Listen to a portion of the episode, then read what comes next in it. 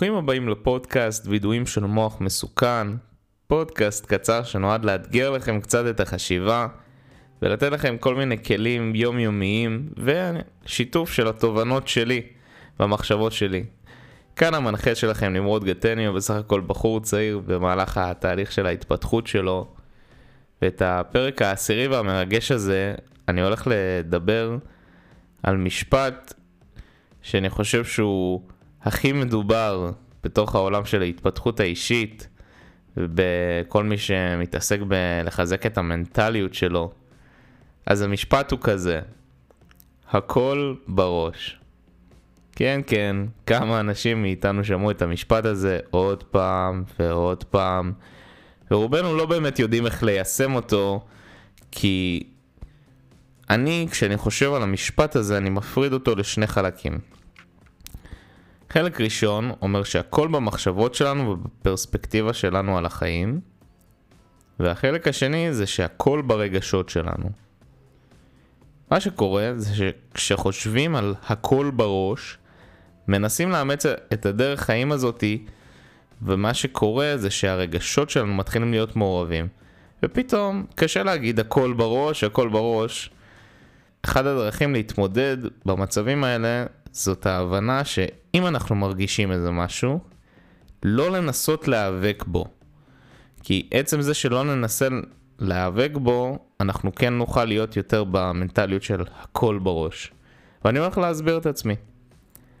נניח אתם באיזה סיטואציה נוראית, ואתם מתחילים לחשוב, מנסים לפחות, שהכל מנטלי, אבל בתכלס אתם מרגישים חרא. אז אתם צריכים להבין שזה בסדר שאתם מרגישים רע באותו הרגע. ולא לנסות בעצם להפסיק לחשוב על זה בכוח, ולמה אני מרגיש ככה, ולמה אני חושב ככה, וזה רק יוריד אותי. ו... כי כל זה זה בעצם מאבק שווא, שהוא יותר מעייף אותך, או אותך, מאשר ההתמודדות עם המחשבות עצמם, ועם הרגשות עצמם. המאבק הזה. ו... אני חושב שאנחנו, אחרי שאנחנו עוברים את השלב הרגשי שהשלמנו איתו מקודם, אנחנו עוברים לשלב המנטלי באמת. השלב של המחשבות שלנו ושל הפרספקטיבה שלנו. תראו, יש משפט שמנחה אותי כמה שנים בעברית, הוא נשמע קצת פחות טוב, אבל אני אגיד אותו. אם לא קיים אויב מבפנים, האויב מבחוץ לא יכול להזיק לנו. או באנגלית, If there is no enemy within, the enemy outside can do us no harm. המשפט הזה הוא כל כך עוצמתי, כי הוא אומר את החלק הכי נכון במשוואה של הכל בראש. אם אנחנו לא נילחם בעצמנו, או נוריד מעצמנו, אין משהו שבאמת יכול לעצור אותנו. זאת אומרת, רק אנחנו והסיפור בולשיט שאנחנו מספרים לעצמנו בראש, זה, זה הדברים שבאמת יכולים לעצור אותנו. והסיבות שאנחנו משכנעים את עצמנו למה הסיפור הזה נכון.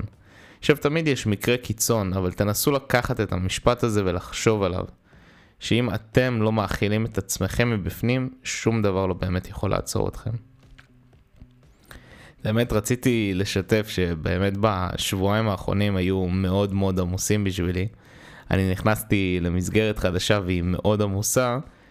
ובתוך המסגרת התחלתי באמת תהליך של הכרת לוח זמנים ואיך הדברים מתנהלים. עכשיו, בשבילי זה תחושה ממש מוזרה, כי אני בן אדם שרגיל תמיד להציב משימות, לבנות לוחות זמנים ותמיד לעמוד בהם.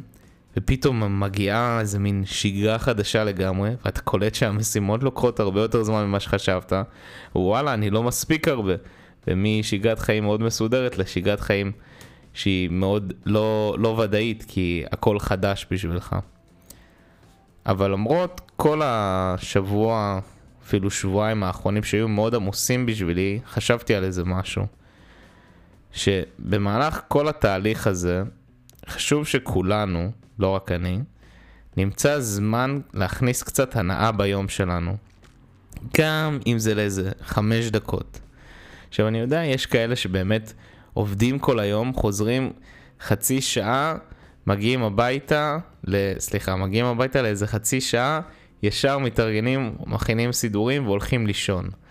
אבל זה קריטי למצוא נקודות שבהם אנחנו יכולים להכניס קצת הנאה ליום שלנו.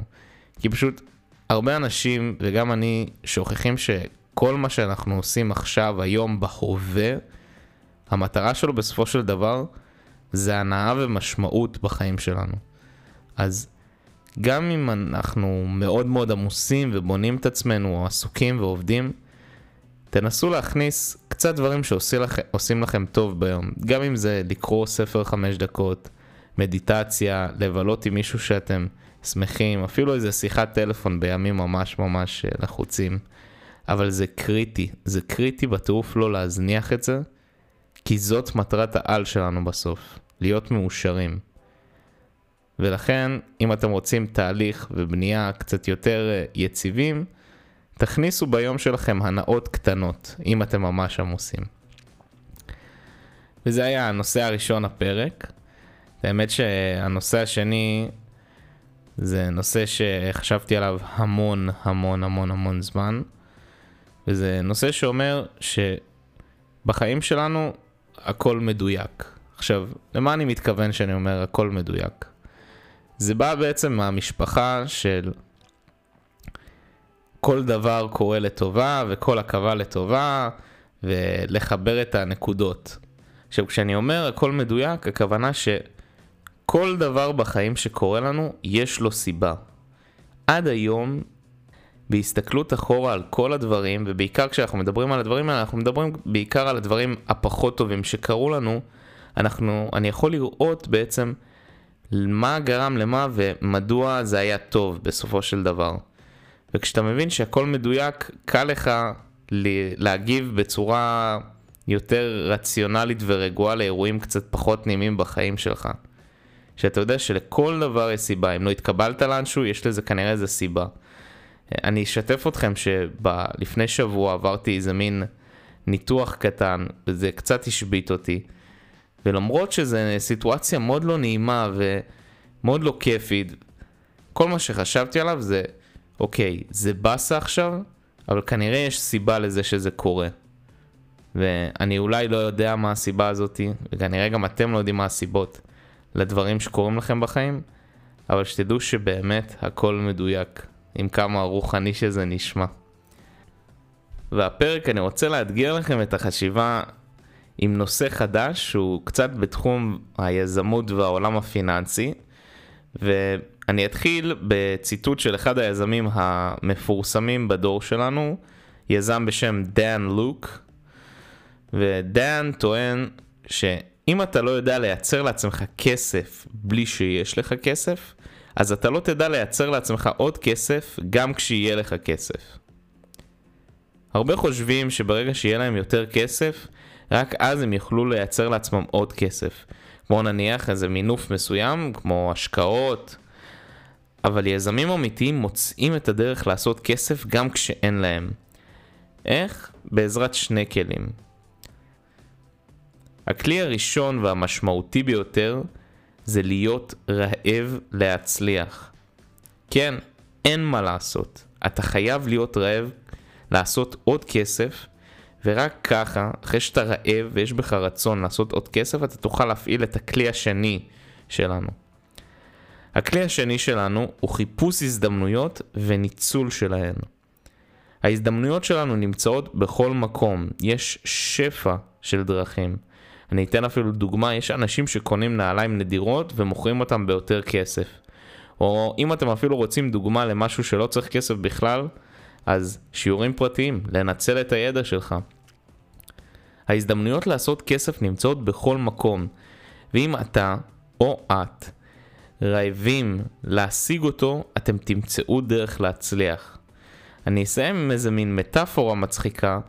תחשבו על זה ששף יודע לבשל מאוד טעים גם עם מצרכי בישול פשוטים ואפילו מצרכים לא טובים. למה? כי הם למדו איך לעשות את זה.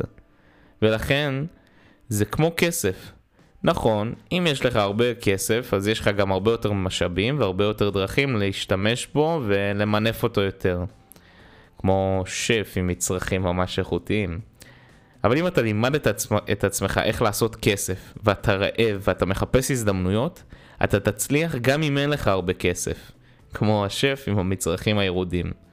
ולכן היה חשוב לי הפרק שתבינו שאתם לא צריכים לחכות עד שיהיה לכם הרבה כסף כדי לנסות למנף אותו או לחפש עוד הזדמנויות להרוויח כסף. מספיק שתלמדו את עצמכם, אולי לקרוא ספרים קצת, ותחפשו את ההזדמנויות ותהיו רעבים וככה תצליחו.